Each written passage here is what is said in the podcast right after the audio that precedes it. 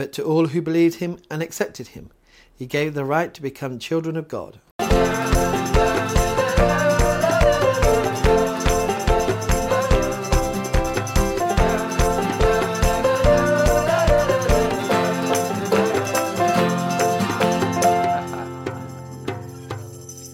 John tells us such an amazing truth, and that should be held onto.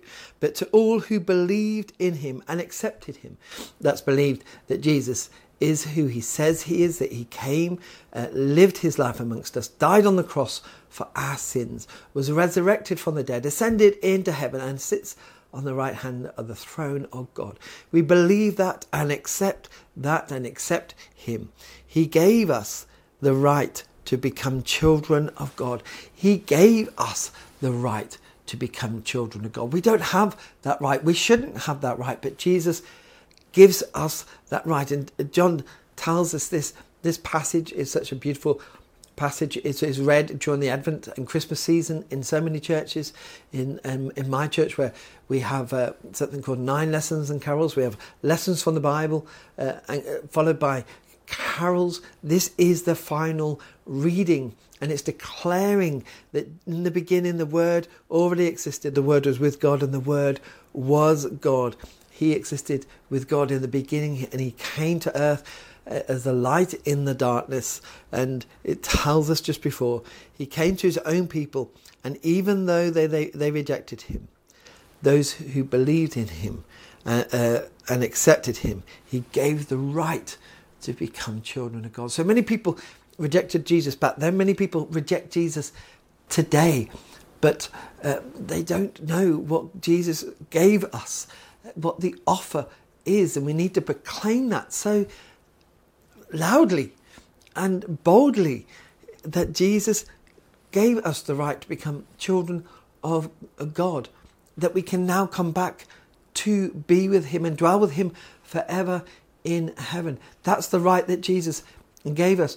We talk about presents at Christmas. This is the ultimate present that is given to the whole world, and yet so many still will be in the preceding verse.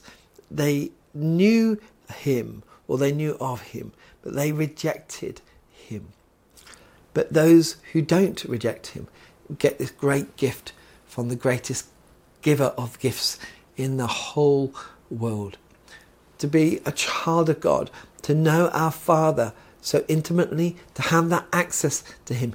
He's there for everyone. It's us who turn away, it's us who don't um, communicate with Him, it's us who don't want to know Him until we understand who Jesus is and what He came to earth to do and accomplish. When we understand that, then we now have access to God. The Holy Spirit comes and dwells in us, and it's such a beautiful thing. I am a child of God. You are a child of God. And the difference between those who reject God is that we know that they are children of God. That's that's a given. But they reject their father. We don't reject our father. We now know him in our lives. And that is just so wonderful, so comforting, and it gives us an assurance that this life is so much more than what we see around, and that is the greatest gift that could be ever given to anybody. Let us pray. Heavenly Father, you sent your Son, and so many rejected, but for us who believe in him, we thank you for that gift of being able to be called your children. Amen.